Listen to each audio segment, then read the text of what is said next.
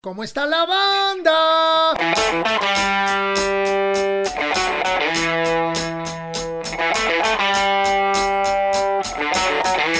¿Cómo está la banda?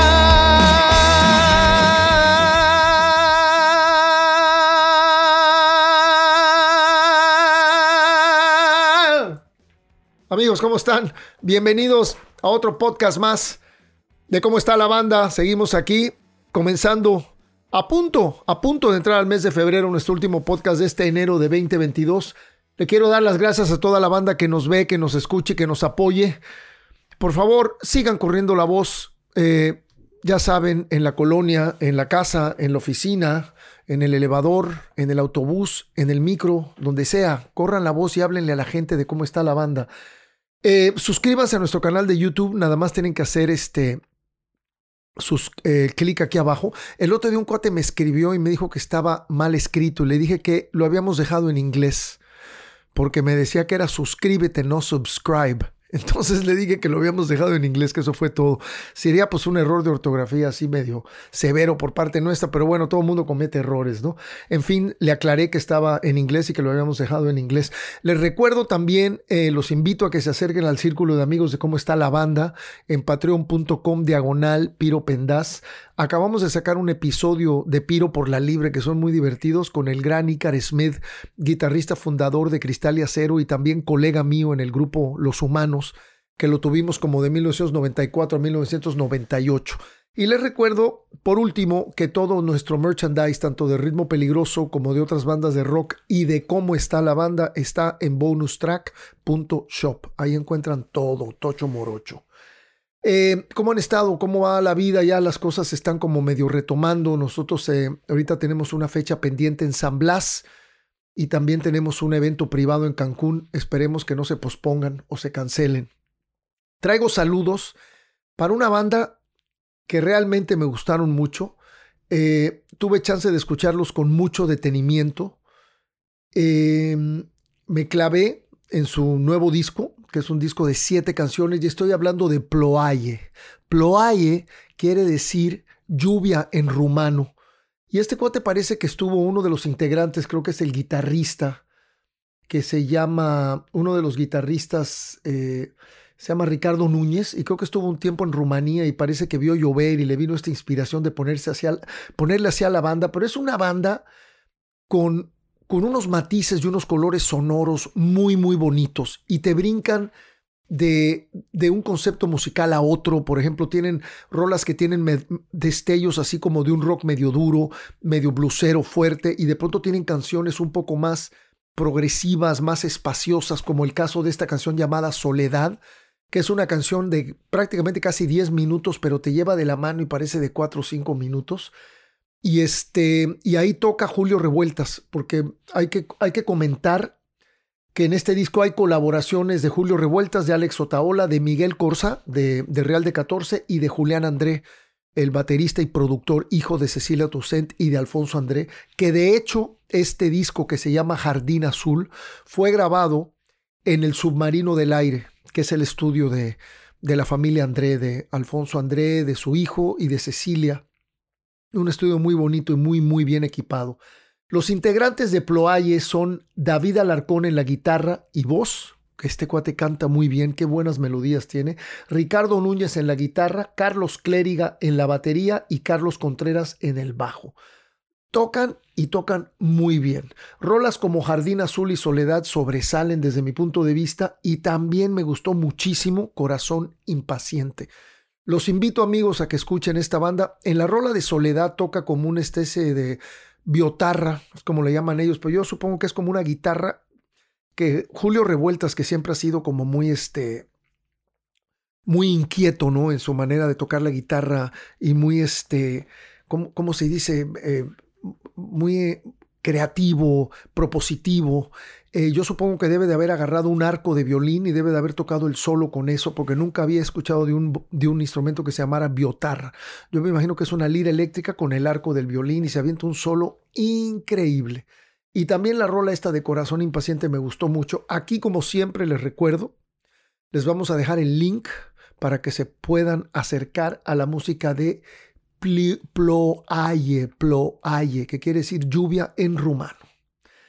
Quiero felicitar al fan de la semana y es nada más y nada menos que Capricornio Man. Capricornio Man, pues es el, mi queridísimo y admirado Cano del Gran Silencio, que tenemos el honor de tenerlo suscrito al círculo de amigos. Compartimos con él bastante seguido a través del círculo. Mi querido Cano, Capricornio Man, te saludamos hasta Monterrey con mucho cariño, todo el equipo de cómo está la banda y felicidades por ser el fan de la semana, carnal. Y ahora, como siempre, nos vamos a unas recomendaciones.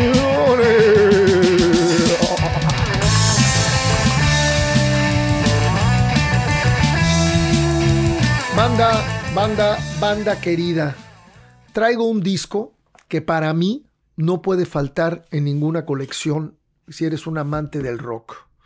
Estoy hablando de The Who Live at Leeds.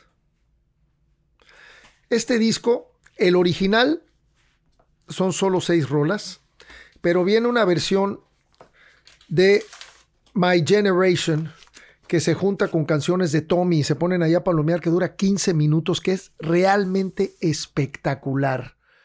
Eh, este es, si no me equivoco, esta es la única grabación en vivo y probablemente la mejor de toda su carrera. Tienen discos en vivo en High Park, en el Royal Albert Hall, pero aquí se captura esa energía que era un poco más cruda, estaban chavos y esta agrupación que la formaban, el Pete Townsend en la guitarra, el John Entwistle en el bajo, Roger Daltrey en la voz y el maravilloso Keith Moon en la batería, tenían una vibra increíble, eran como una planadora, o sea, la manera de tocar el bajo de John Entwistle, porque tocaba con los cuatro dedos, o sea, él no, él no tocaba con los dos dedos que, tocan la mayoría de los bajistas, él, él inmiscuía hasta el mismo este meñique y hacía unas cosas muy locas y tenía un sonido de bajo medio agudo que incluso en este disco de pronto a veces se llega a confundir un poco con la guitarra, pero traían un concepto de sonido y de arreglo buenísimo. Eh, ellos después del disco de Tommy lograron un éxito sin precedente y estaban tratando de capturar un poco la energía de la banda en vivo, de todo lo que habían vivido en Woodstock y todo ese tipo de cosas. Y entonces decidieron irse a la Universidad de Leeds, ahí en Inglaterra, y en febrero de 1970 graban este disco, grabado en vivo, y este, que fue lanzado en 1970 por Decca Records y en MCA en Estados Unidos, lo lanzó también en 1970. A fines de la década de los 60, particularmente después de lanzar Tommy en mayo del 69, como les decía, The Who estaba considerado como uno de los mejores shows de rock en vivo del mundo. Y este disco es realmente una joya, son solo seis canciones, pero viene aquí, en esta funda de aquí, déjenme enseñarles, vienen una serie de papeles y de notas y de documentos de hoteles y eso, y estaba checándolo y aquí viene la carta compromiso de Woodstock, entre las cosas que hay en este disco. Y estaban cobrando 12.500 dólares por tocar una hora el 16 de agosto de 1969. Digo, hoy en día no es mucho dinero, pero en aquel entonces era una fortuna. Y aquí está el póster original de cuando tocaron esa famosa semana en el Marquis de Londres. Allá arriba se ve en la esquina superior derecha mía, se ve Pete Townsend. Ahí con su Rickenbacker, pero después se dedicó a tocar la Gibson SG, que fue probablemente su guitarra favorita. Pero este disco lo que captura, perdón, es la fuerza de este cuarteto en vivo en esta universidad llamada Leeds. Eh, solamente incluye seis canciones, sin embargo en 1995 Geffen Records sacó una edición extendida con 14 canciones que tengo entendido que lo complementó con algunas canciones de este mismo concierto y algunas canciones en estudio, pero este es el que yo les recomiendo que traten de buscar el original de Who Live at Leeds de 1970. Se tomaron, eh, la portada se imprimió, quisieron hacer una especie de portada como si fuera un disco medio pirata, y pues definitivamente sí que lo lograron porque pues prácticamente es nada más el color beige con el sello este que dice The Who Live at Leeds. El sonido fue significativamente diferente al de Tommy y presentó arreglos de hard rock que eran típicos de los shows en vivo de esta banda. Ha sido reeditado en varias ocasiones y en varios formatos diferentes, pero este es el original, les repito, de 1970. Este disco ha sido, considerado por muchos críticos probablemente el mejor disco de rock grabado en vivo de todos los tiempos. Está, está fuerte ese, ese este, comentario que le dieron, ¿no? Porque miren que han habido discos buenos de 1970 para acá a la fecha, pero creo que este disco de The Who captura una fuerza tremenda. También viene este, la rola de, M. Allison de blues que se llama Young Man Blues, que es una fuerza y la batería de Keith Moon ahí es espectacular. Cómo me gusta esa canción. Viene Substitute, también en vivo, la famosa rola compuesta por Pete Townsend. Y vienen un par de covers. Una de ellas es este Summertime Blues de Eddie Cochran y Shaking All Over. Eh, en fin, ¿qué les puedo decir? Para mí este es un disco que no puede faltar en tu colección si eres rock and rollero. Si ya lo conoces, pues ya sabes de qué estoy hablando y qué mejor momento que te vuelvas a acercar a escuchar este disco tan importante de The Who. Y si no lo conoces, sal corriendo a tu plataforma digital favorita y pon The Who Live at Leeds, este disco en vivo de 1970. En la, para mí, la formación favorita mía de The Who, donde repito estaba Keith Moon en la batería, John Entwistle en el bajo, Pete Townsend como compositor y en la guitarra, y el gran cantante Roger Daltrey. Así que ya saben amigos, les recomiendo The Who Live at Leeds. Les recuerdo que me sigan en Instagram, en Facebook, en Twitter, en mis redes sociales, interactúo, si me escriben les contesto. Eh, suscríbanse a nuestro canal de YouTube, como siempre, yo sé que parezco grabadora, pero es parte importante de este podcast, pedírselos de favor y con mucho cariño y respeto. Les recuerdo que también se pueden unir al club de amigos de cómo está la banda en Patreon. Ahí te enteras de quién es nuestro próximo invitado para que nos envíes cualquier pregunta que le quieras hacer con anticipación. También puedes ver los videos enteros de, todos los clips que estamos ahora posteando, que ponemos en Instagram con todas las preguntas y el top 3. Además puedes ver el podcast sin comerciales, que a muchos de ustedes no les gustan los comerciales. Les recuerdo que abajo están todos los links. Y para nuestros fans que están escuchando solo por audio, pueden ver todos los links en YouTube. ¿Ok? Se los recuerdo. Dejen los reviews en Apple Podcasts, en Google Podcasts o en la plataforma de audio que más les guste. Y ahora me voy con una breve semblanza de nuestro invitado de hoy, que también es un guitarrista con una larga trayectoria y un cuate que ha pertenecido a agrupaciones de nuestro rock sumamente importantes. Y estoy hablando de Harris Margali o Harris Margalli. Yo siempre lo he conocido como Harris Margali, aunque tiene doble L. Javier Márquez Margali, nacido en Ciudad de México. En 1971 concursa en el programa infantil de TV Estrellitas con Chabelo. ¿Qué tal, eh? y gana el primer lugar con una canción propia. Más tarde ingresa a la Academia Andrés Soler, rama infantil, para ser actor, pero decide dejarlo. En 1980 la banda de rock Mistus lo invita a ser parte del grupo. Tocan por donde se puede, abren espacios para otros grupos y la represión al rock es feroz. Eso es 80, imagínense, el Dangerous ya estaba desde el 78, pero sí, ya para mí 80, 81, 82 se, estaba como que alivianando la onda, pero finales de los 70 sí estaba medio feroz el asunto, como dice aquí la, la semblanza del Harris. En 1981, Mistus lanza su sencillo de 45 revoluciones 69 y Vegetal, mal cantado en inglés. Y en 1982 lanzan su primer LP Life of a Match, también cantado en inglés. En 1986 Mistus se desintegra y se forma Ninot. En 1988 lanza Ninot su primer disco, titulado Mil Marionetas. Años después se reforma Mistus por una breve temporada, solo para hacer un álbum en español, celebrando los 10 años del primer disco. En 1994 aparece el EP Groovy en formato cassette, una de, de tantas bandas que ha tenido Harris. En 1996 lo invita el grupo Los Lagartos, una banda mexicana, a integrarse como músico invitado. Tocan en diversos masivos y también en Puerto Rico, donde eran muy populares. En 1998, Saúl Hernández de Jaguares lo invita a ser parte de la nueva alineación de esta banda.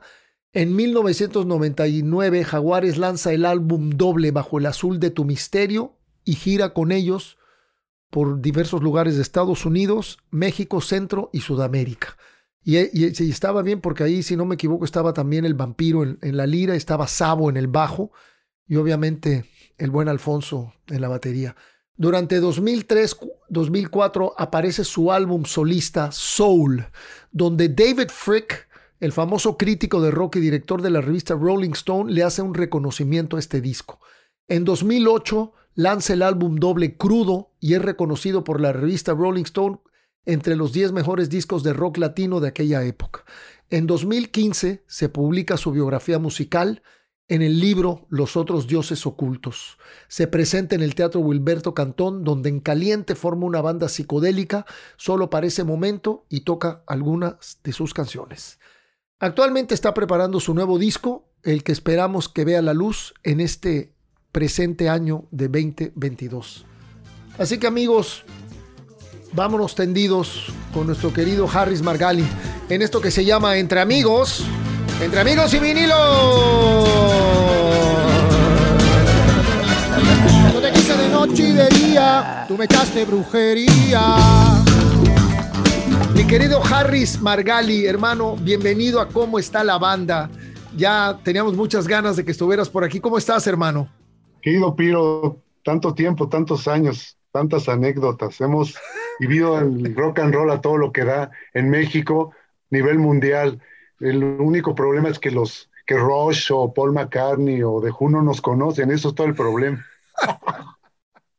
Buen punto de vista. Sí, me estaba acordando, mano, de nos conocimos, yo creo, Harris, como a finales de los 70 en el barco pirata que de pronto la gente de Reino Aventura abrió ese espacio para hacer conciertos de rock y una vez tocamos, creo que, creo que tocamos Mistus, el Dangerous Rhythm y el Tri.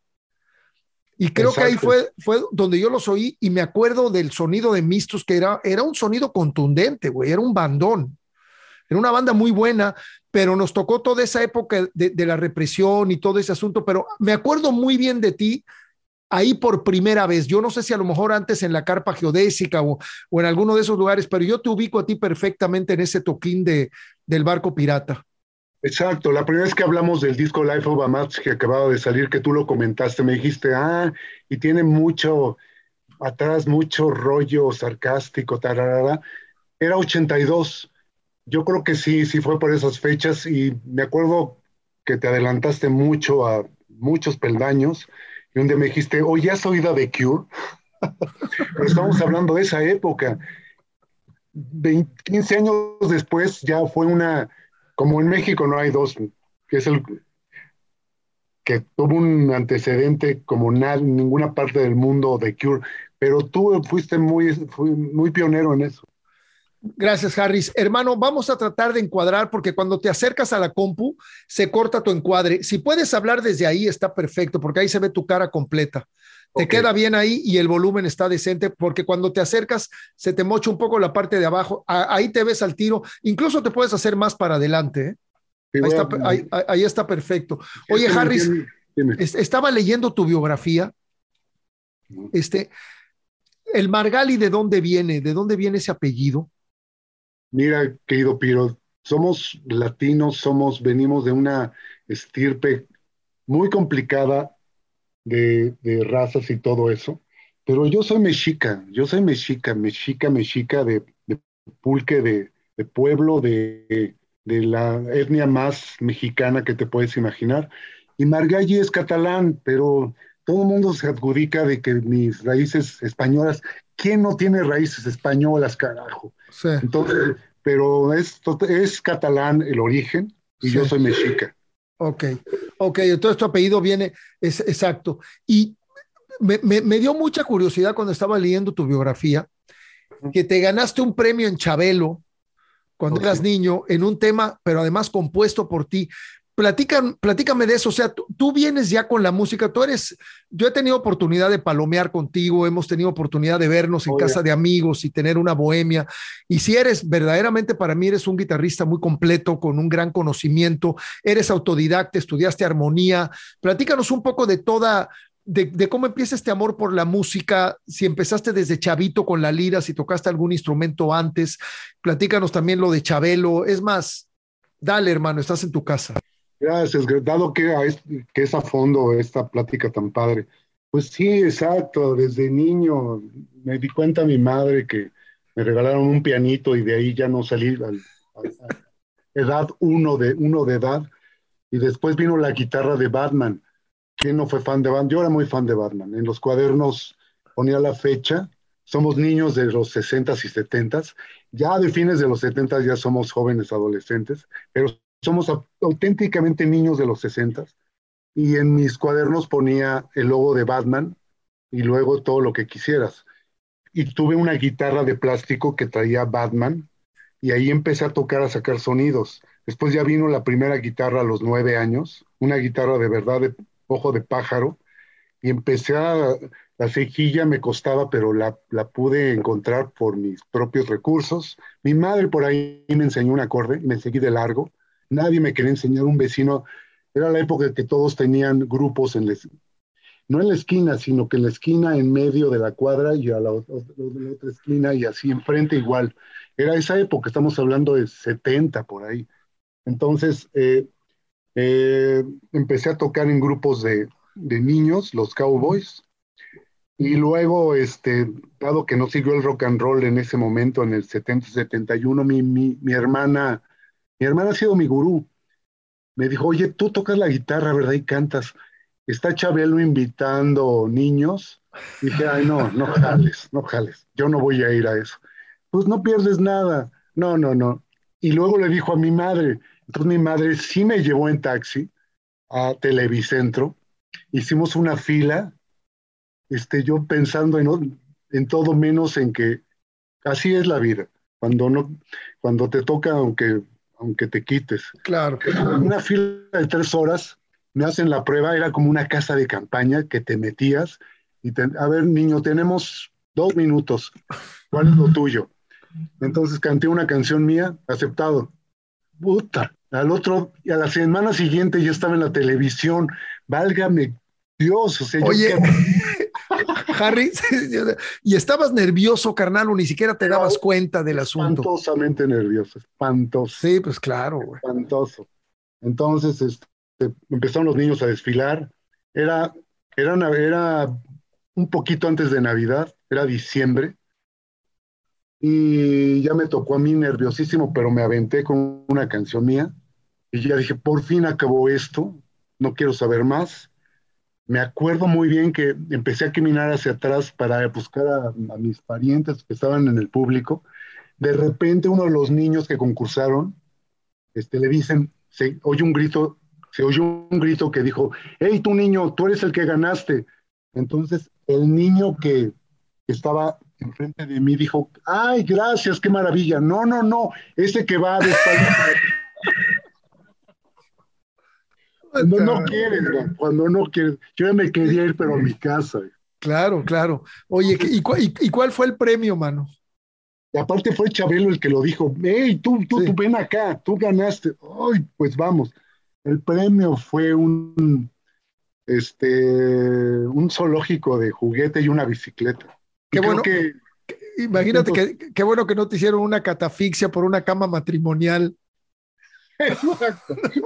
No, yo quiero, yo quiero mucho a Chabelo y a, su familia, mano. Tuve la oportunidad de trabajar muy cerca de Javier, el, el, segundo de sus hijos, que tuvo una disquera independiente que se llama Espiral. Un tipazo, una familia maravillosa. Y Chabelo también es, es una persona increíble. Y Dios lo guarde, mano. Ya no sé, ya debe de estar pegándole a los 85 por ahí, una cosa así. Sí, pero se ha puesto de moda que, que, está muy viejo, ni siquiera está tan viejo. Alfonso Arabo acaba de cumplir 90 años, el papá de Sergio y de Fernando, y está entero el viejo, ¿eh? Claro. Increíble. Oye, eh, eh, me, gustó mucho eso que dices de que, de que somos, porque tú y yo somos más o menos de la misma, de la misma camada, generación, que somos niños de los 60 y 70. ¿Consideras eh, Harris, que estas son décadas únicas e irrepetibles? Porque yo sí. Aparte a toda prueba, todo lo que se germinó en los 60s y 70s fue, y de una magia maravillosa, y haberla vivido, qué genialidad. Y de niños, el kinder, del kinder pasar aparte la vibra, la vibra de esa era. Cierra los ojos y siente la, la psicodelia. Estamos en el kinder o en la, los principios de la primaria, se, sentía una fuerza que no se ha vuelto a sentir. Los hits de los Beatles, de los Rolling Stones, de, de Who nunca llegó, pero, pero había vibra, había, me acuerdo en la sala oyendo Magical Mystery Tour. Qué bárbaro. Exacto, mi hermano me llevaba 10 años y, y, su madre, mi tía, le compraba todo el primer mundo de discos. Y Sgt. Peppers, estarlo oyendo en ese momento, estar viendo la portada 80 horas, pero en, en esa época que teníamos 6, 7 años. Qué madre, qué enorme. Harris, ¿y tú tienes una hermana? ¿Cuánto, ¿Cuántos hermanos tienes? Tuve un hermano, murió hace 20 años y, tengo a mi hermana que es, que es mi gurú. Mi tu gurú. No, y eso, eso que comentaste, yo, yo le agregaría incluso a los monkeys, mano. A mí los monkeys me gustaban, que, que, que no me siento así como, ¿cómo te diré, güey? Como que no es que me dé pena, ¿no? Pero la verdad oía a los Rolling Stones, oía a, a, los Beatles y los monkeys me encantaban, güey. Pues claro, porque, porque era un grupo para niños. Y, no y Creedence. Y Creedence Clearwater Revival también estaba por ahí metido y Simon y Garfunkel. Y después, güey, ya cuando estaba como en segundo de secundaria y descubrí a Alice Cooper, olvídate, güey. ¿No? O sea, este, me metí en el mundo de ese güey, sobre todo en esos primeros discos, y me voló la cabeza el Killer, el School South, el Billion Dollar Babies, todo eso. Qué bárbaro. Es que vamos alternativos totalmente por generación. Ah, tú fuiste Alice Cooper, a mí fue con Grand Funk. Bueno, yo no, yo, yo era, yo me sabía, yo creo que el 80% de los bajos de Grand Funk, Fan, fan, fan, pero a todo lo que da. Si ubicas a Paco Cortina, ¿no? Sí, lo he oído nombrar, claro. Bueno, el Paco tecladista, que también de hecho tocó con Jaguares y eso fue director musical de Flans. Cuando teníamos 14 años, yo tocaba el bajo y él la batería. Y sacábamos todas las rolas de Grand Funk y las tocábamos contra el disco. No, no, no, el en vivo de Grand Funk. Qué trío, eso era un verdadero power trío, ¿no? No, y el bajo sigue siendo grandioso al nivel de lo más. Bueno, mi, querido Sabo Romo, que también tuviste la oportunidad de tocar con él, Sabo es oh, mega fan de, de Mel Shacher, el bajista de Grand Funk. claro. bueno, tremenda banda.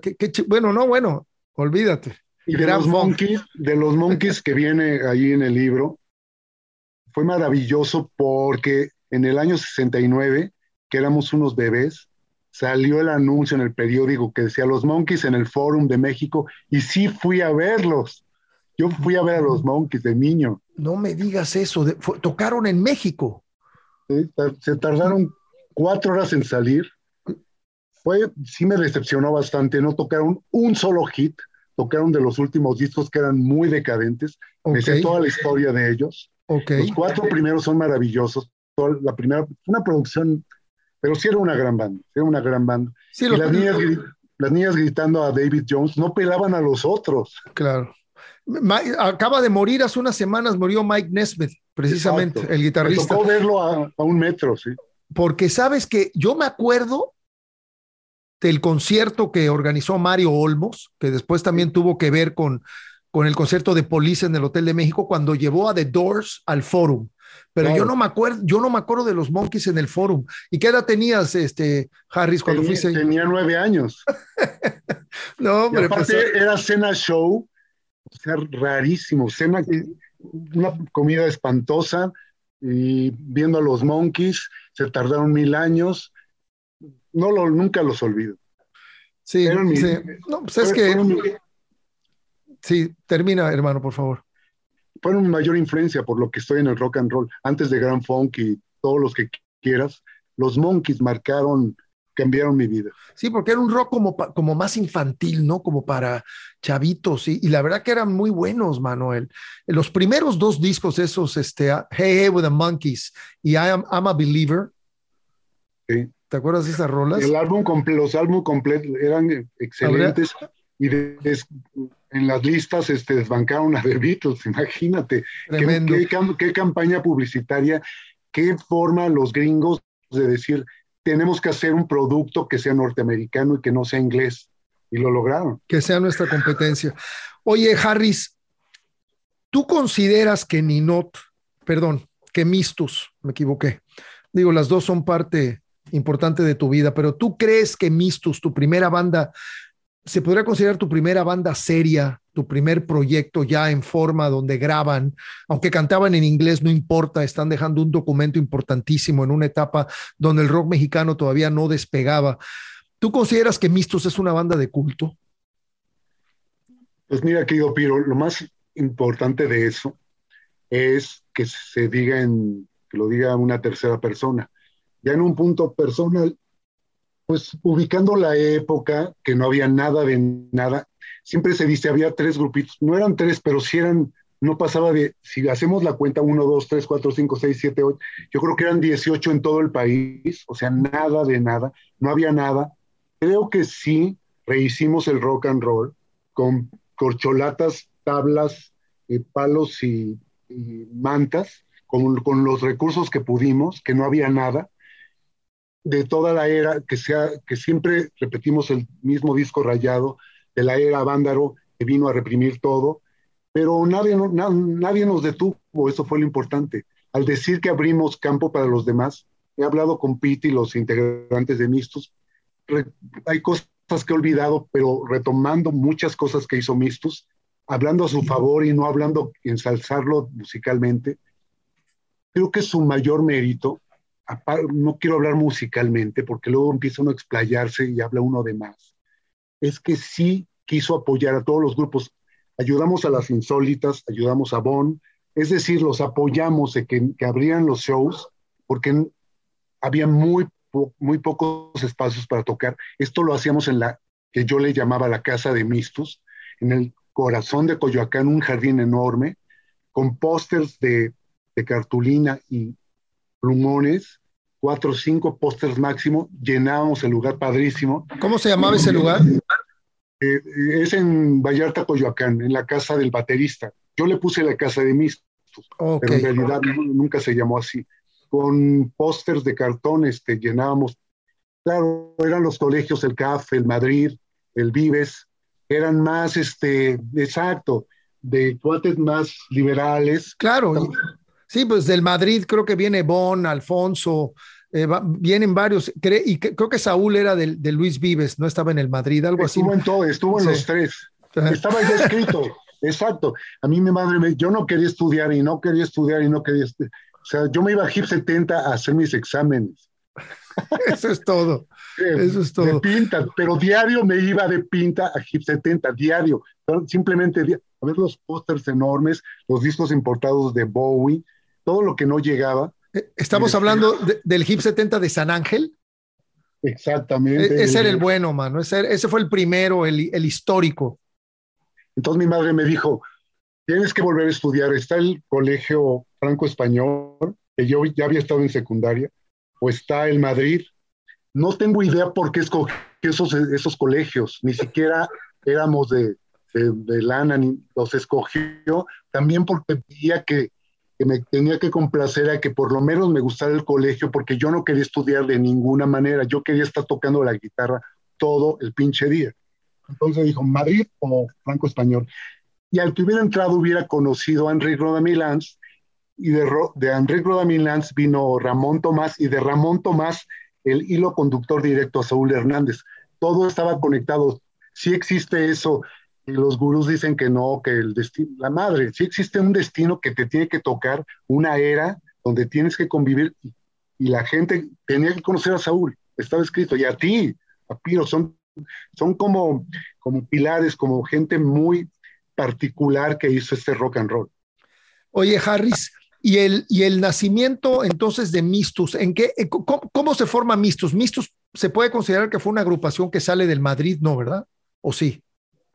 Sí, en buena parte. Todos estuvieron en el Madrid en diferente tiempo y en el franco-español, digamos que son de los dos. ¿Y, ¿Y, en eh, qué año se forma y cómo se forma? Se forma en diciembre del 76, tan antiguo, pero, pero, por fortuna era casi un grupo de niños, adolescentes, súper chavitos. Este, con, ya la definición fue Víctor Dávila, que desfavorablemente murió hace un año, el baterista. No me digas eso. sí, hombre, sí, Tremendo, tremendo para nosotros. Y tocaba re bien, mano. Sí, hizo toda una escuela, traía toda la escuela de Grand Funk este, y su look era, un cuate de dos metros. Sí, muy, muy grande. Lo, ubico perfecto. Haz de cuenta que fue ayer. A nosotros, este, se nos murió Carlos Warman, nuestro tecladista de toda una etapa muy importante. Se nos murió en noviembre del, del 2020. Es el primero que se muere de toda la agrupación peligrosa, pero pues te doy el pésame, qué fuerte, man.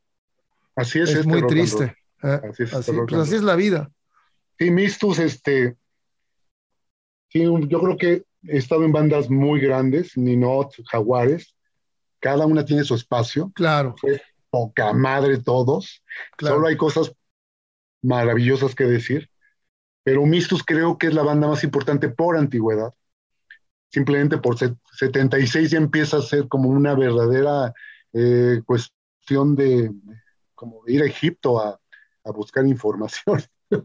Sí, y me quedo pensando esto que dijiste ahorita de que ya hay estas personas que están en tu destino, en tu camino, oh, que, van a que van a tener que ver con algo, porque es curioso como primero, pues te vuelves el colega de Mark Rodamilans en Mistus, y de pronto Mistus termina y te vuelves la mano derecha o, se vuelve él tu mano derecha, se vuelven una tremenda pareja creativa, tú y Henry, su hermano, en Ninot.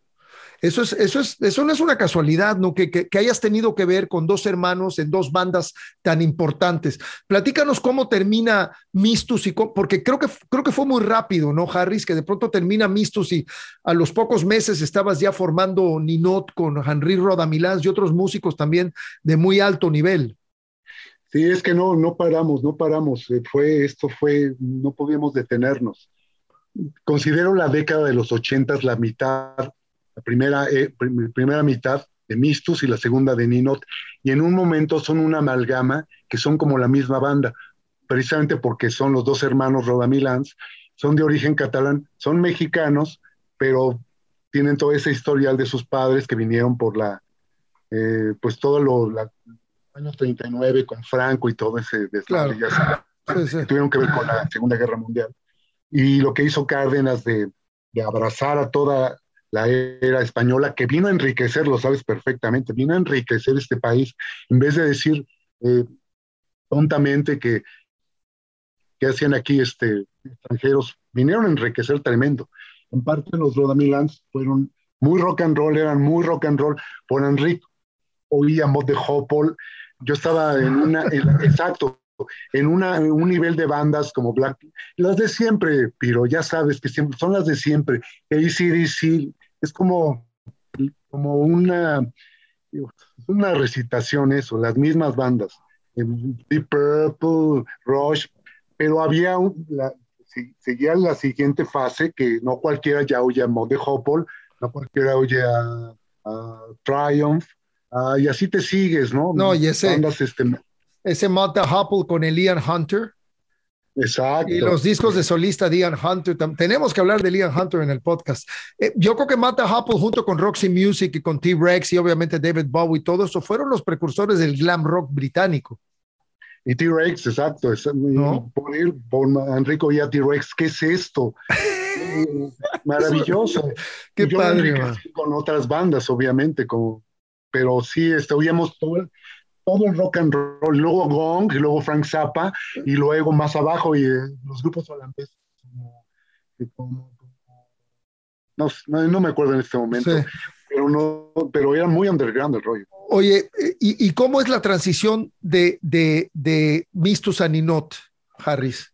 Exacto. La primera mitad de los 80 Mistus nos dimos toda nuestra alma como chavitos para abrir brechas que no se puede, sí se puede, vamos a tocar, vamos a abrir, íbamos a foros que decían no, no, no, y nosotros decíamos sí, sí, sí, y sí terminamos tocando. Luego llegó la carpa geodésica, nos abrieron las puertas.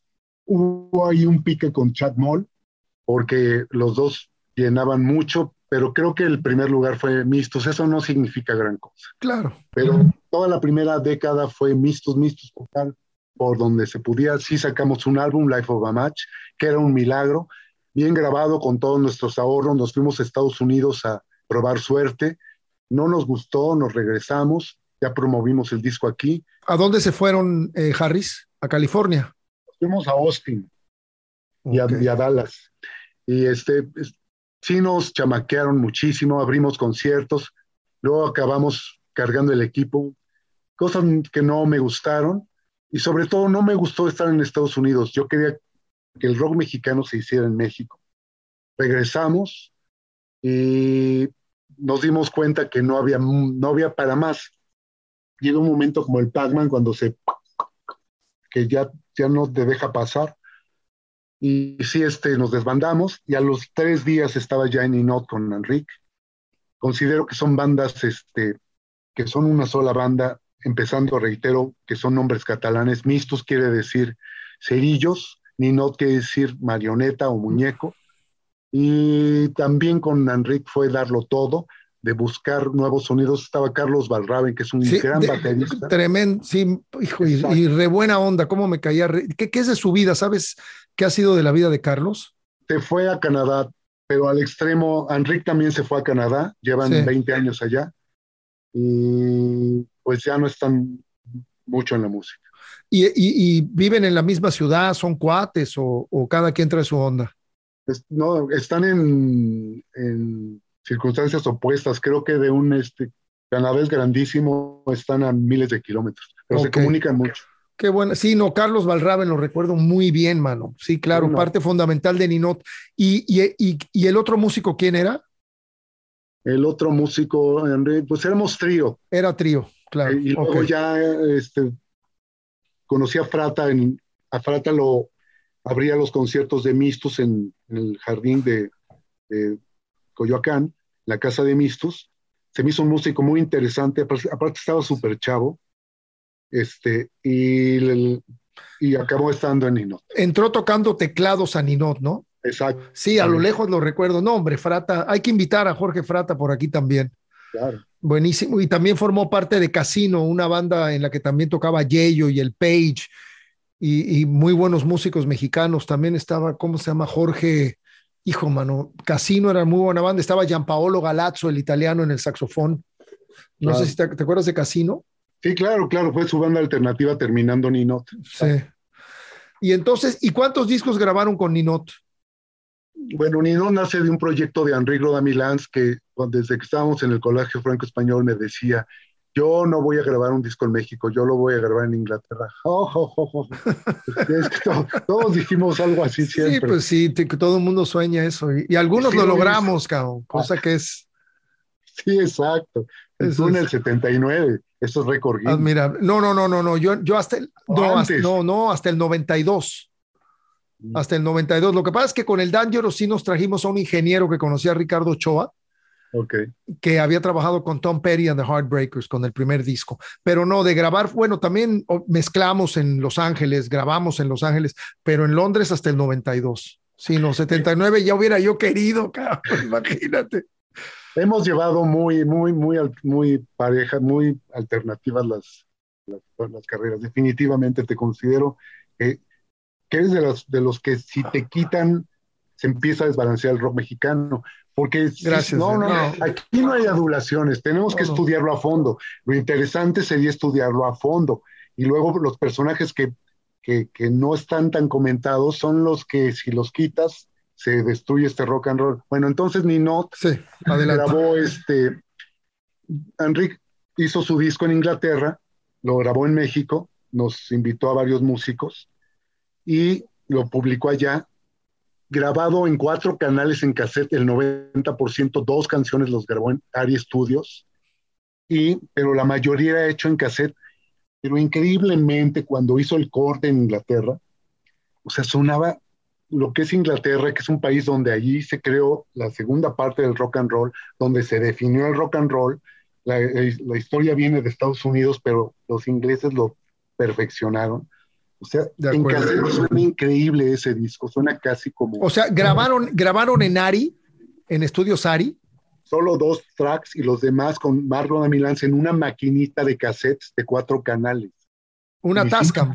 Sí, de, la, famosa Tascam, claro. La famosa Tascam. Y entonces Henry se llevó la grabación a Londres y masterizó en Londres, hizo el corte, como ya solíamos llamarle, el corte.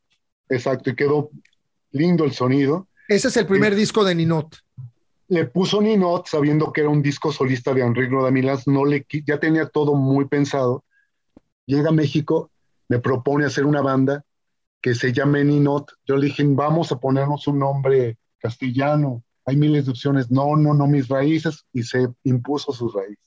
Okay. Entonces, y ya después hicimos la, Mil Marionetas en español, que fue un disco muy, muy querido, muy, muy comentado y sigue siendo eternamente subterráneo. Ok. Tremendo. De Ninot, si no me equivoco, vives una experiencia breve pero intensa con los lagartos, ¿no? Exacto, tiene su historia los lagartos. Bueno, después de Mistus vino una, algo muy underground, que es muy desconocido, le llamo un paréntesis, que es La Luna Verde. Es un cassette que lo hice con un cantante, yo quería hacer una onda como Queen, más o menos, Todavía tenía esas ideas, ya no las tengo, querido Piro. Todos quisimos ser The Beatles, es una banda en particular. Ya no me baso en los últimos 30 años en quiero hacer el, el Queen mexicano, quiero hacer el. No, aquí ya no me interesa. Es una etapa. claro, sí, sí, son, son cosas que pasan, ¿no? Claro. El último sí fue La Luna Verde, que quería hacer una especie de.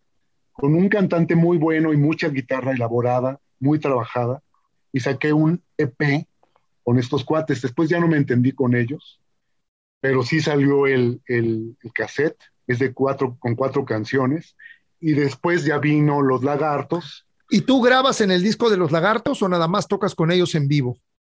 No, resulta que todo lo que se aspiraba, todo lo que estaba planeado, no se concretizó, que era grabar en, en Los Ángeles el tercer disco de, lagartos, sí, sí pensaban que yo empecé como músico invitado y ya fui siendo integrante poco a poco.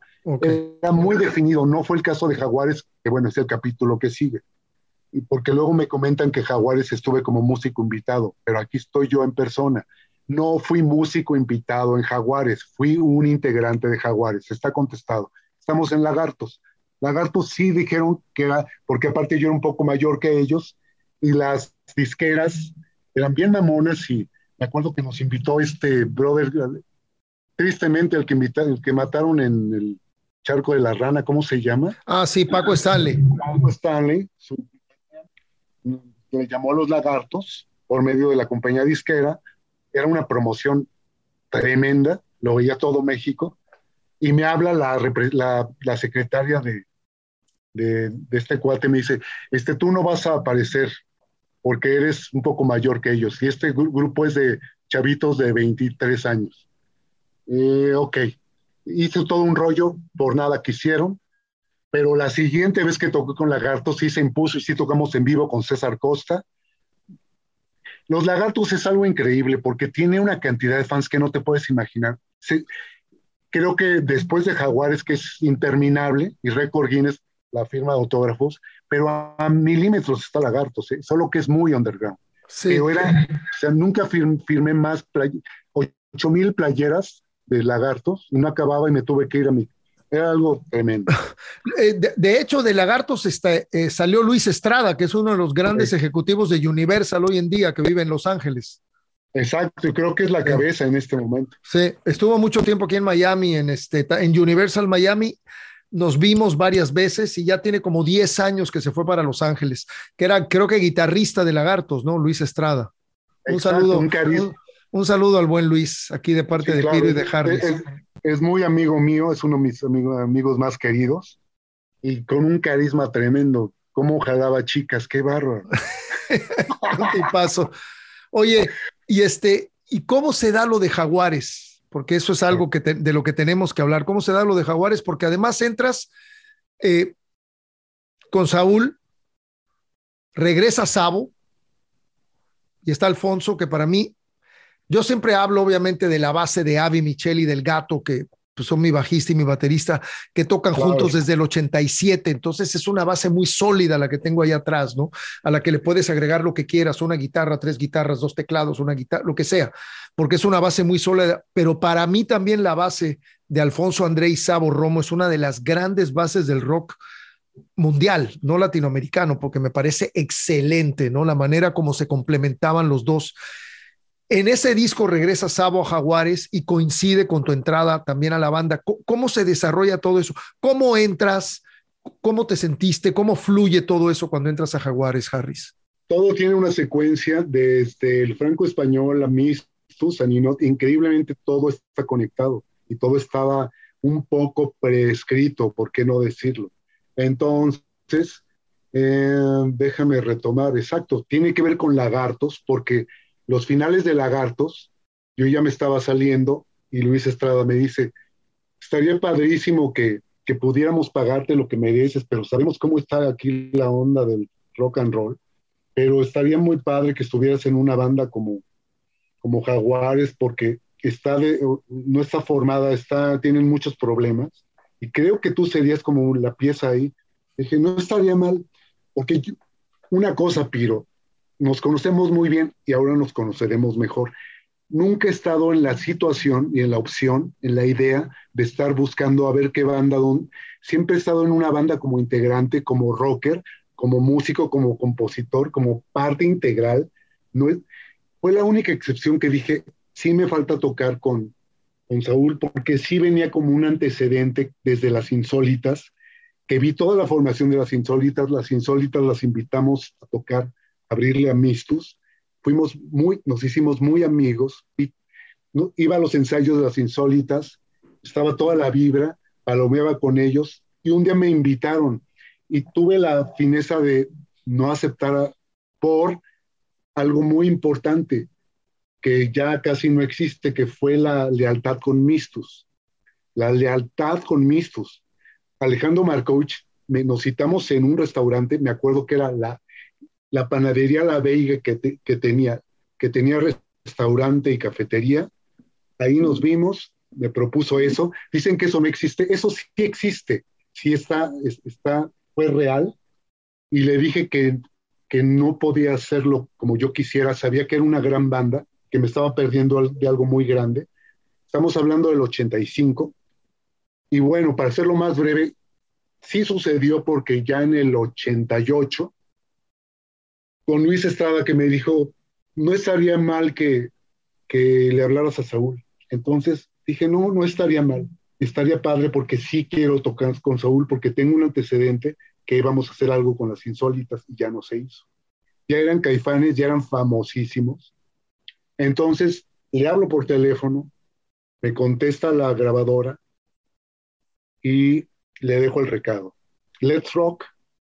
Vamos a tocar sobre Saria Padre.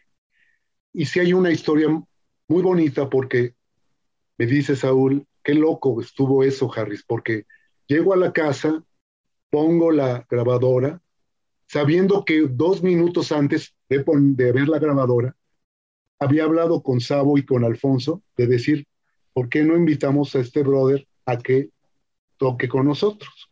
Ya no está Aguilera, está ya haciendo su proyecto y estaría padre porque somos muy amigos. ¿Qué año fue esto? esto? ¿Esto en qué año sucede? Esto sucede en febrero del 88. No, no, no, no. 98. 98, sí, sí, es que me quedé hace rato, sí, totalmente de acuerdo, claro. Dije mal, 98, nada que ver. Confundo mucho las décadas, no tengo idea por qué. Así pasa, no te preocupes, hombre. Entonces, eh, me dice, te iba a llamar y de repente vi tu mensaje, entonces estamos conectados. Nos, vemos en, nos vamos a ver en un restaurante, era precisamente, me acuerdo el nombre, se llamaba Restaurante André, André, todo está conectado. No tiene nada que ver con Alfonso, pero nada. Ahí en este Miguel Ángel de Quevedo. Comimos muy rico, platicamos de todo, de nuestra vida y de que, de que era un buen momento para tocar.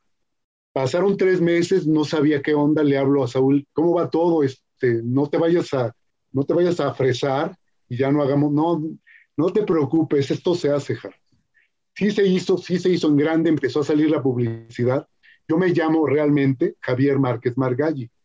El Margalli es, por, es materno, pero lo tomé, pero sí, soy Margalli al final. O sea, no se pronuncia Margalli, se pronuncia Margalli. Sí, sí es Margalli, así decidimos toda la familia decirlo. Entonces, eh, platicamos, se hizo la banda, empezó la publicidad y salí como Javier Márquez Margalli es el nuevo integrante de, de Jaguares. Ya después vino el vampiro que sí vino a enriquecer, sí, son, sí, sí, sí sonaba tremendo la banda con los dos. Había una, lo padre de las competencias saludables, creativas, es que sí hicimos una, a ver quién traía mejores ideas, y entonces la banda fue tremenda. El, vampiro es muy bueno. Yo no tengo idea por qué dicen que es un, porque tocó en Maná, qué estupidez. El, vampiro es muy buen, el vampiro es muy buen guitarrista, no solo eso, creo que es un guitarrista más ad hoc para Jaguares que yo, pero en el momento en que estuvimos juntos, te dio algo tremendo, fue la, banda Jaguares, el público no lo ha olvidado. Qué bien. No, yo creo que es un disco muy bonito, el, azul de tu misterio. Claro que sí. Es un disco muy bonito y las versiones en vivo son muy buenas. ¿Tú consideras, Harris, eh, ¿tú, considerarías que tu etapa en Jaguares es uno de los mejores momentos de tu carrera? ¿Lo, mm. verías así o, por la fama, la reputación, los grandes lugares, los llenos totales, o, simplemente es algo que verdaderamente no te, no te enriqueció tanto? Estoy hablando con Piro y Piro eres la neta porque aparte eres de una sensibilidad muy profunda y, estamos hablando el mismo lenguaje porque vamos en vidas paralelas de este rock and roll. No, y además, este, yo siempre lo digo, yo no soy periodista, yo soy un colega más, un compañero musical tuyo, como de todos los que vienen por aquí, trato como de hablar de músico a músico, ¿no? De... Exacto. No, no, no fue, no le puedo llamar de carrera, fue más allá de eso fue uno de los mejores momentos de mi vida. Yo creo que en 98, 99, yo tengo muy, como decía Bill Wyman, que le hizo un libro en inglés, lo que más Stone, me grabó. Stone Alone. Exacto. Hay miles, una información tremenda porque es maravilloso ese libro, pero hay una parte que dice, soy una persona que tiene muy estructurada su vida. Tu servidor, Harris Margelli, tiene muy estructurada su vida en lo que es posible hacerlo, porque la vida es una improvisación pero los años 66, 67 de niño, el año 69, 70 de niño, te, hablo de toda la psicodelia y toda la gran música, la mejor música del mundo, y el año 98, 99 son los mejores años de mi vida. Y haber convivido con Saúl, que, éramos, que nos hermanamos, nos queríamos muchísimo. Después hubo ahí unos chismes, también se puede hablar de eso, yo no tengo ninguna bronca. Sí, no, este, la verdad que somos, somos un podcast de arte más que de chisme y ese tipo de cosas, pero si, si quieres este, desahogar algo, adelante, digo, tampoco pasa nada. A mí no me gusta la censura, a mí no, me gusta la censura tampoco, pero perfecto, adelante. Nada, nada, que desahogar, es puro amor, ¿ya? y este, y, y el, la inauguración que fue en el Roxy, es que qué vibrota, pero qué vibrotototota. Guadalajara candente que quiere volver a ver a Jaguares. Saúl en muy buen momento de su vibra, no estaba bien de la voz, con una banda nueva. Cuando algunas personas, ve qué belleza esto que te voy a decir, qué belleza que cuando oyeron mi nombre como nuevo integrante de Jaguares, que estaba mucha gente eh, pegada en la radio de quiénes iban a ser los nuevos Jaguares, ¿sabes qué hicieron? Pusieron veladoras porque había entrado a Jaguares. Los, yo no llamo la palabra fans porque es una palabra muy vulgar de que mis fans, gente que está conectada en mi corazón, puso, puso veladoras por saber que, y sabía que venía algo tremendo. Y sí vino algo tremendo. El rock sí estaba candente, tocamos ahí Sabo. ¿Sabes, ¿sabes cómo era el, el camerino? Parecía una hoguera para hacer hogazas de pan. Aparte del calor, no parecía un camerino, era una, una cabina como hecha con cemento espantosa. Y ahí como un temazcal. Exacto. ahí, ahí, el camerino del rock, si puedes preguntar, y yo creo que sigue siendo, si es que existe el rock. Y me dice Sabo, Harry, estamos muy contentos que estés en la banda. Me siento con una vibra nueva, está poca madre, y que voltee que estés tú y que estés. Eso es lo que hacía que fue una gran banda. Eso fue lo que y sí, cuando salimos a tocar era, era fuego puro. Qué chingón, qué chingón. Sí, pues una experiencia que, que, la viviste y que no te lo quita nada, ¿no? Exacto, y, toda esa fama, exacto, sí. fue impresionante. No podía salir a la calle, ta, ta, ta, ta, ta, ta, ta, lo editamos. Oye, Harris, y ya de ahí prácticamente, desde ese principio de siglo, ya comienza tu carrera ahora sí de solista, tus proyectos, tus, tus inquietudes musicales. No volviste a formar bandas, creo que después formaste a los Grubidelics, ¿no? Pero con un seudónimo porque prácticamente es un proyecto tuyo. Exacto. Eh, tienes un disco que platicando contigo el otro día me dijiste que, que lo sentías muy cercano a tu corazón y es el Soul, Alma. Es un disco como de principios de siglo, ¿no? De 2004, 2005, por ahí. 2003, exacto. ¿Nos puedes platicar un poquito de ese disco, cómo se dio, por qué lo quieres tanto, por qué lo tienes tan cerca de tu corazón? Porque hay discos que nosotros los compositores, los músicos, después de los años los apreciamos de una manera diferente a cuando los hicimos, ¿no? Sí, traté de hablar con todo, con, en el mundo espiritual. Fue exactamente eso, es una recreación espiritual de mi humilde persona toda prueba, siéntanme, el silencio, nos comunicamos, poderme vibrar con la gente, que puedan sentir nuestro corazón, sintamos nuestro corazón. Y terminando Jaguares, que fue muy abrupta la, el término, pero padrísimo, porque yo no sé quién sea un artista y qué es un artista, pero creo que son aquellos que transforman la oscuridad en luz, transforman todo lo que es pobredumbre, eh, insensibilidad, oscuridad, frialdad, en, belleza. Qué chingón. Qué bonito. Traté de, hacer, eso. Invité a Arturo Mesa, invité a Sergio Silva, que es súper buena onda. ¿eh? Es que esos brothers hay que conocerlos más, los vemos como muy, muy de lejitos. Sí. Invité a, dime, dime. No, no, a Sergio lo conozco, a Sergio lo conozco bastante bien y lo aprecio mucho, sí, sí. Claro, claro. Nuestro Lalo Tex, ¿qué me puedes decir? Exacto. Que Dios lo tenga en la gloria. Tocaba poca madre, claro. Además, guitarrista de rock and roll de adeveras, güey. Sí, sí. Exacto.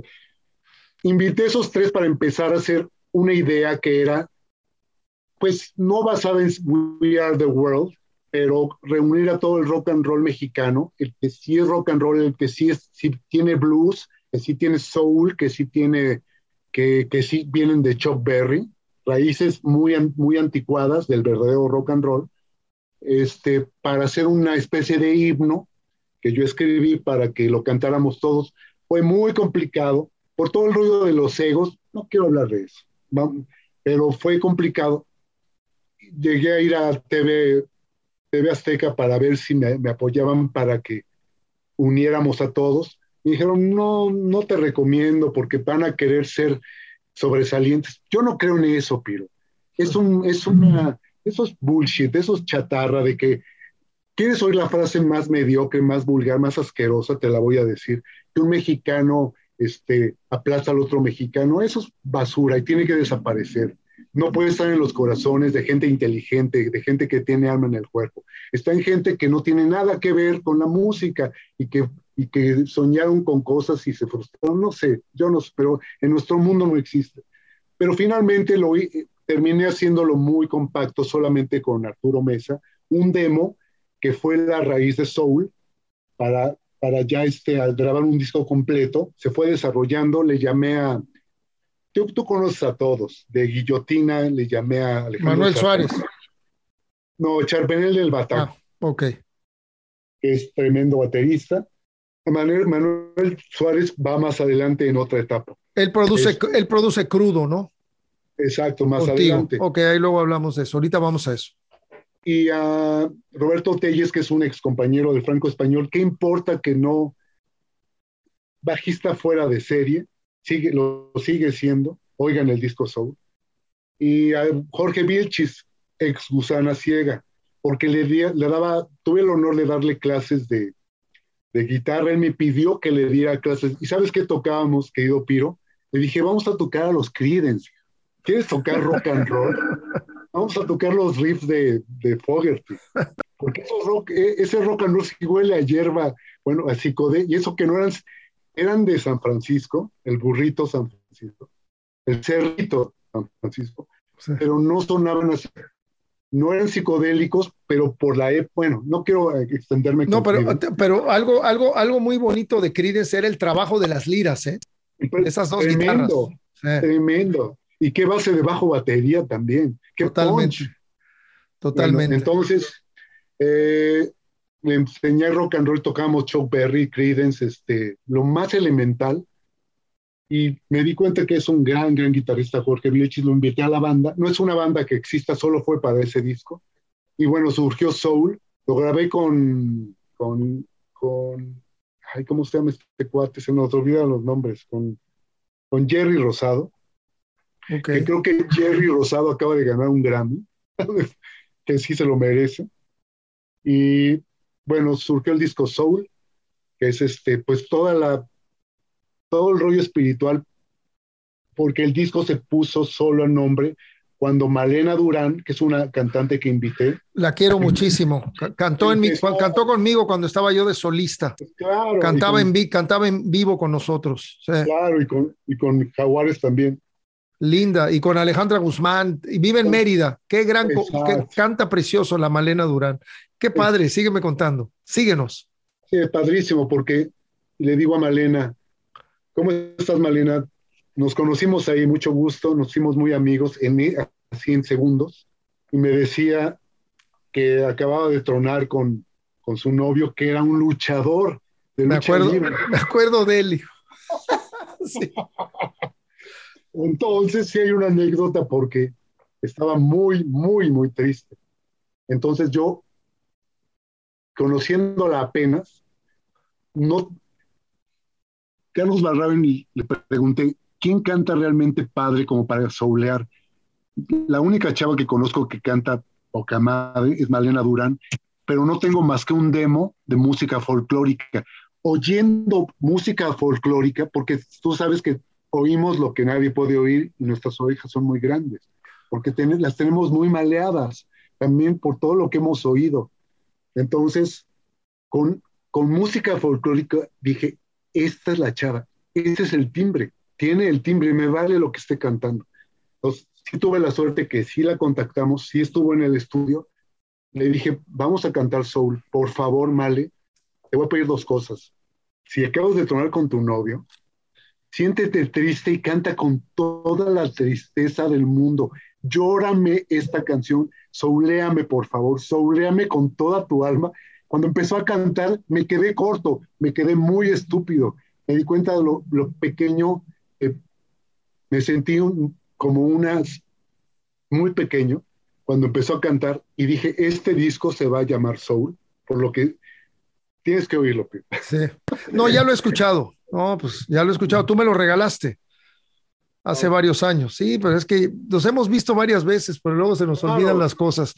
No, no, no, se, juntaron varios elementos importantes para haberlo logrado. 2003 entonces el Soul. Luego te avientas tu libro, Los otros dioses ocultos, y luego grabas crudo, que aquí lo tenemos, mira.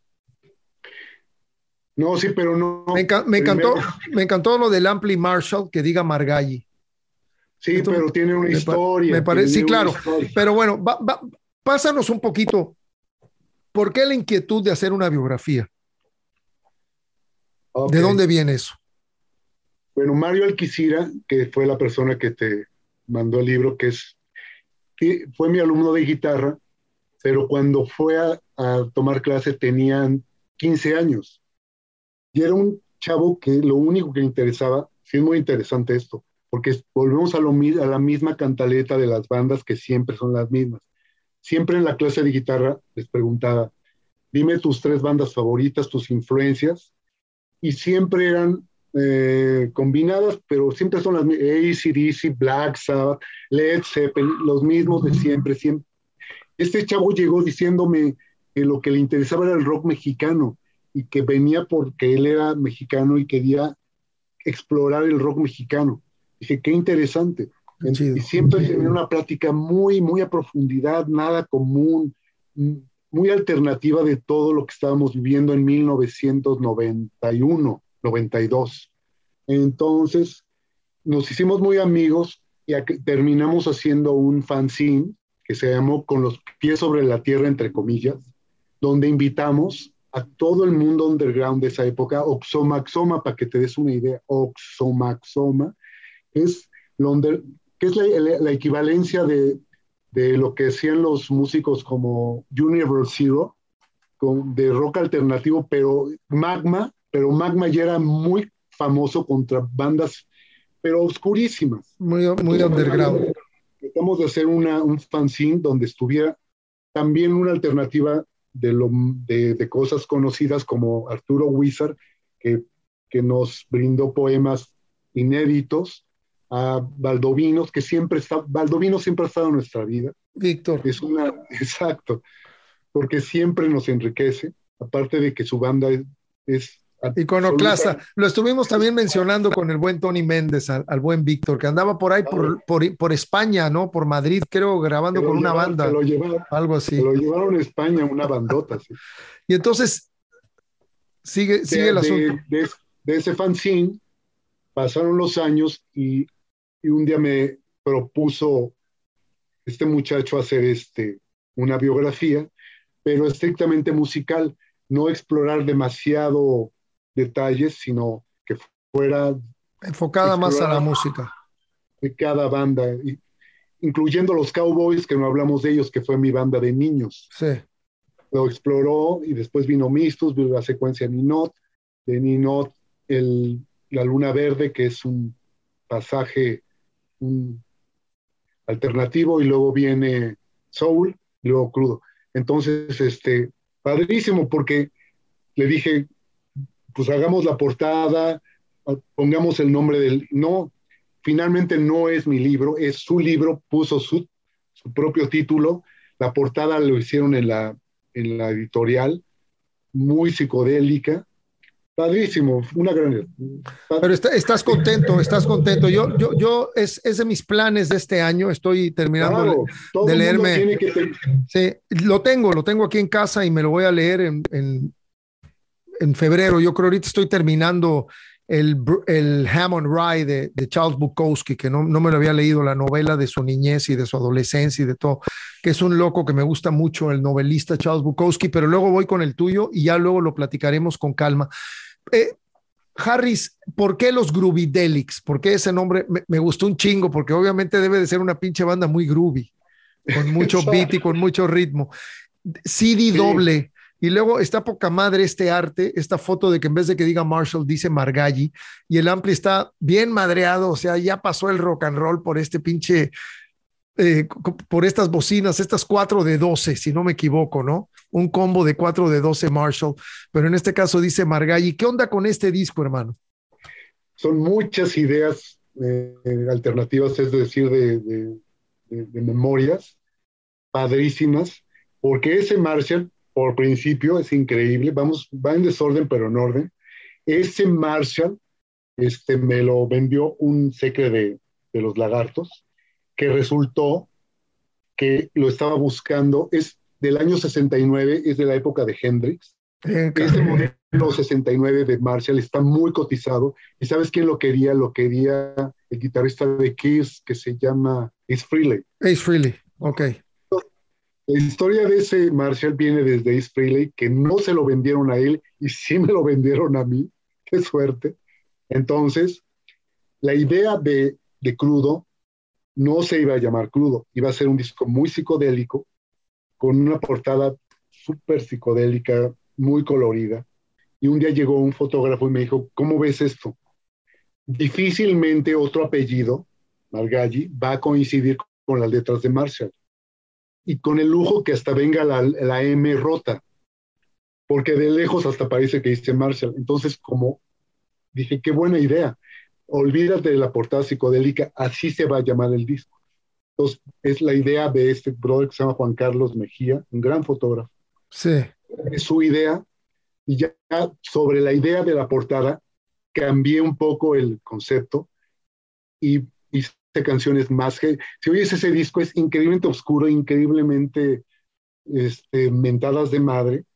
No lo volvería a hacer, pertenece a ese periodo. Ahorita estoy en otro canal, pero en este momento sí quería hablar sobre, sobre cómo estaba México y sobre cómo estaba el gobierno y tarararara.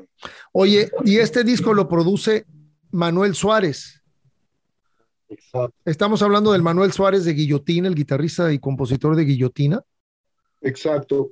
Okay. La idea es sí, que me produjera un alguien muy rocker, que fuera puro rock and roll, y me llevé, me se pasó aún de lo, de lo dicho. O sea, él no quería cuerditas, no quería violincitos. Claro. Y sí tuvimos un gran agarrón, porque hay una canción que se llama Ilumíname, entre otras, que la idea era una orquestación. Sí, la, la, 8 de, de, la parte 1.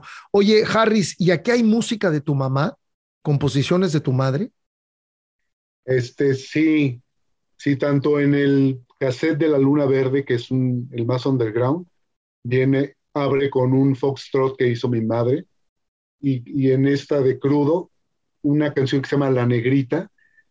Mi madre es muy de la época, de toda esa época de los años 50, eh, de todo el auge, el, del auge que vino Cuba a enriquecer a México, este, con los boleros, con Pérez Prado, pero es a toda prueba, o sea, es un enriquecimiento. Y esta canción tiene muchísimo ese beat, este, de, de tamborcitos y de mongoes, y decidí cambiarle la letra porque estaba fuera de concepto en un disco como crudo, de este, ponerle una letra que habla de que es muy dulce. Y yo la, le cambié la letra a algo que era una, después de un libro que me prestaron de, del poder de los africanos y de los brujos africanos, que es tremendo, este, le hice una letra muy en el, en el rollo de pues del trance espiritual cuando, cuando hacen las ceremonias y se conectan con, con sus antepasados. Qué chido. Y entonces tu mamá, tu mamá es compositora. Sí, yo todo lo que sé mi madre, desde mi madre escribía novelas, yo me puse a escribir novelas. Mi primera novela fue La momia del pueblo fantasma y el caballo volador. escribía canciones, me puse a escribir canciones. ¿Y tu madre qué instrumento, qué instrumento toca tu madre? Guitarra. Qué chido. Oye, y, este, pues habría que, ah, deberías de sacar la novela esa. ¿Cómo se llama la novela otra vez el título? la, momia del pueblo fantasma y el caballo volador. Pachequísima, pachequísima. No, pues ya me imagino con el título y además has, de haber sido un adolescente, ¿no? Bastante volada la, novela. a los seis años mi hermana me está buscando los manuscritos originales que se quedaron ahí en un lugar empezó a caerle la lluvia y se empezó a podrir. Me he encontrado algunas copias. Estamos Esto para nosotros, no es para ninguna otra persona. Oye, Harris, ¿y por qué los Groovidelics? ¿Por qué le quisiste poner a la banda ah, los Groovidelics? Eso está poca madre, me gustó mucho ese nombre. Empecé a ver nombres y, y lo de los Groovies, ya había un grupo español y luego con unas entrevistas y que nosotros los Groovies, y dije, no, y entonces la combinación de Groovidelix con psicodelia, este, pues decidimos llamarle así y solo fue para el álbum crudo. Buenísimo. Oye, pues qué gusto, mano. Hemos recorrido brevemente en una hora y cuarto más o menos tu vida. Eh, siempre cerramos, mi querido Harris, cerramos con un disco que haya escogido nuestro invitado. En este caso me sorprendió mucho porque es una banda que yo también admiro, una banda de la que hemos hablado poco en este podcast. La verdad es una banda que merece mucho, con todo y que yo soy muy, muy amigo de su viuda, de Yolanda Ferrer, que incluso fue nuestra manager en Los Ángeles en el 82 y después en el 99 de nuevo. Y estamos hablando de Toncho Pilatos, el, primer, el primer disco de Toncho. Eh, es importante comentar que fue el único disco mexicano que perteneció a la serie de Rock Power. Increíble. Que, Rock Power lanzó desde Traffic hasta The Who, hasta la, mayoría de los discos que llegaron a nuestras manos a principios de los 70, mediados de los 70, después del veto de Avándaro, que se dieron cuenta que el rock and roll era negocio, desafortunadamente no se dieron cuenta que en México había mucho talento, pero de perdida empezaron a traer rock americano y británico bajo este sello que creo que era de Polydor o de Polygram, no me acuerdo, que era Rock Power. Y este es el único grupo mexicano que es el primer disco de Toncho Pilatos. Y tengo aquí unos datos que luego quiero comentar, pero me interesa mucho, Harris, de tanta tanto bagaje musical que traes, que hablamos de los Monkeys, de los Beatles, de los Rolling Stones. Eres un conocedor de música europea, de rock progresivo europeo, de rock abstracto. Mencionaste de pronto a Can eh, Oxomaxoma de México. ¿Cómo, ¿Cómo llegas a decidir que tiene que ser ese primer disco de Toncho Pilatos, que si no me equivoco es de 1970, creo, 71? 71. Eh, magia es la palabra, magia. es un disco mágico. Toda esa era, tenía, Nuevo México eran, eran contemporáneos y tenían la misma magia. Tiene un sonido mexicano único, único. Siempre se habla de algo más reciente cuando se habla de rock mexicano, pero sí me, me fui a las raíces y créeme algo, lo volví a oír en lo que me hiciste favor de invitarme a este programa. Y dije, bárbaro, me vuelvo a quedar corto. Es, siempre tiene algo nuevo este disco les recomiendo que oigan el primer disco, de, no el segundo del Chipote Chillón, creo que, que hubo un, que creo que hubo ahí, sí descendió un poco. Esa es la segunda vez, que, que sale 10 años después, casi 9, con todo el éxito que tuvo este primer disco que te gusta, que hasta lo editaron en Alemania. Exacto. No, gran Imagínate. de ese disco. Okay. Y tiene un blues tremendo, tiene slides, era terreno virgen el slide, ni siquiera 25, no quiero exagerar, 14, 15, 18 años después empezaron a experimentar en México con el slide, Mistus, por ejemplo, pero es muy pionero ese disco, tiene una magia mexica, tiene cuerdas atrás, mezclado increíble, el blues que manejan, cuando en vivo manejaban caracoles de los que se ponen en las piernas los, los, los mexicas, pero de una forma muy en serio, era un espectáculo ver a, esa banda era, era un parteaguas. Encima de que no solo lo editaron en Alemania, sino que Bob Dylan es fan de este disco. Así es, Bob Dylan y Beck. Exacto. Casualmente, algo que me sorprendió muchísimo, lo encontré también en las redes. No, yo tuve oportunidad de, de conocer a Toncho y a Rigo y a Lupillo, el baterista. De hecho, la primera vez que de las no, sé si la primera, creo que la primera vez que tocamos fue en Tlatelolco con Paco Gruexo, pero una de nuestras primeras tocadas, como por ahí de finales de 78, fue en uno de los estudios de Discos Orfeón, donde hicieron una fiesta privada de Hip 70 y eso, y nosotros llegamos ahí, llegó el Dangerous Rhythm y acababa de tocar Toncho, entonces yo vi a Toncho como 20 minutos antes de que acabaran, y me quedé impresionado. Y como estábamos ahí, dijeron: aquí está el Dangerous Venom, aviéntense un palomazo. Y yo estaba como con la imagen de Toncho y no quería, cabrón, porque yo tenía ganas como de que la noche acabara así ya con Toncho.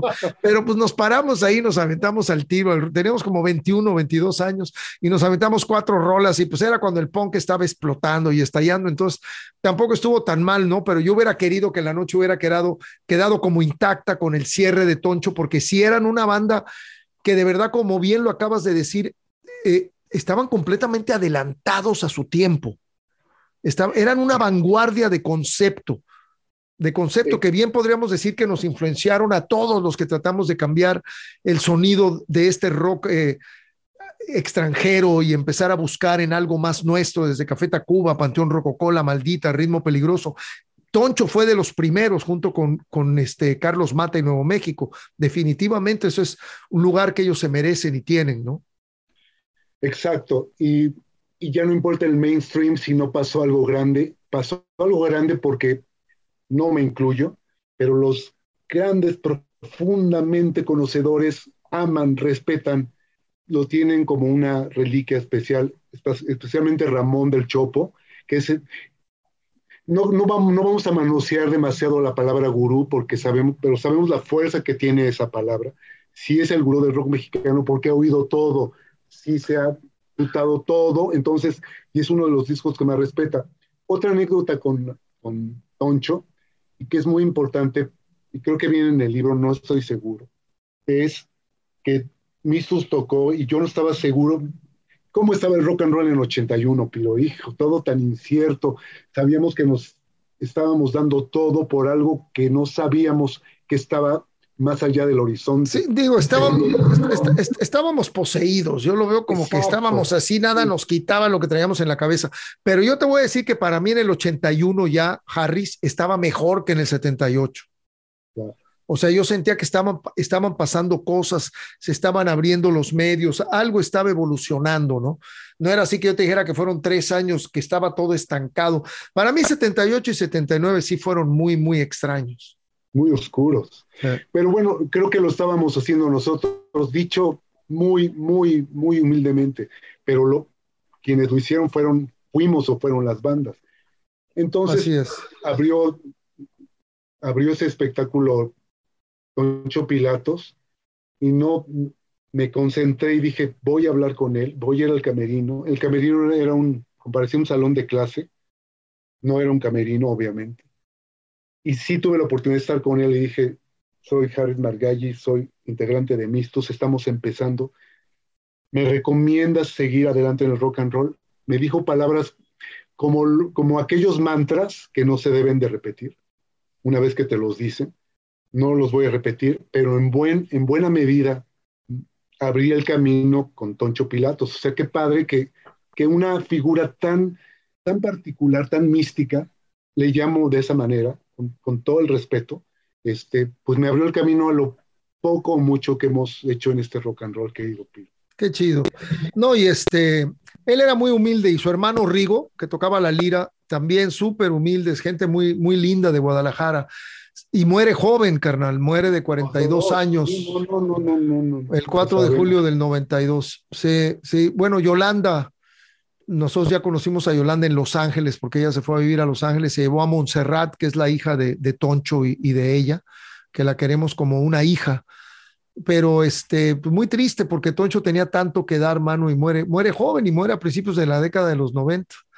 ¿Cuál sería tu rola favorita de este disco de Toncho? Si tuvieras que. Ya, te llevamos a escoger un disco, ahora escoge tu rola favorita de este disco, mi querido Fíjate que no me lo conozco como una, como un whole, como una obra completa. Exacto.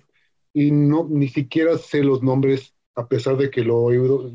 Tengo 35 años de conocerlo. Lo escuchas de principio a fin, no te fijas en las canciones, en los nombres. Como una obra, como una obra de principio a fin. Muy respetable perfecta y que, reitero, siempre le encuentras algo nuevo. Así que ya saben, banda, acérquense a escuchar la música de Toncho Pilatos, que seguro ya está en las plataformas, y en especial este disco que se llama tal cual Toncho Pilatos. Y repito, fue el único disco mexicano que salió bajo la serie de Rock Power, Power Rock, perdón, en aquel entonces. No creo que era Rock Power, no Power Rock, era Rock, Power.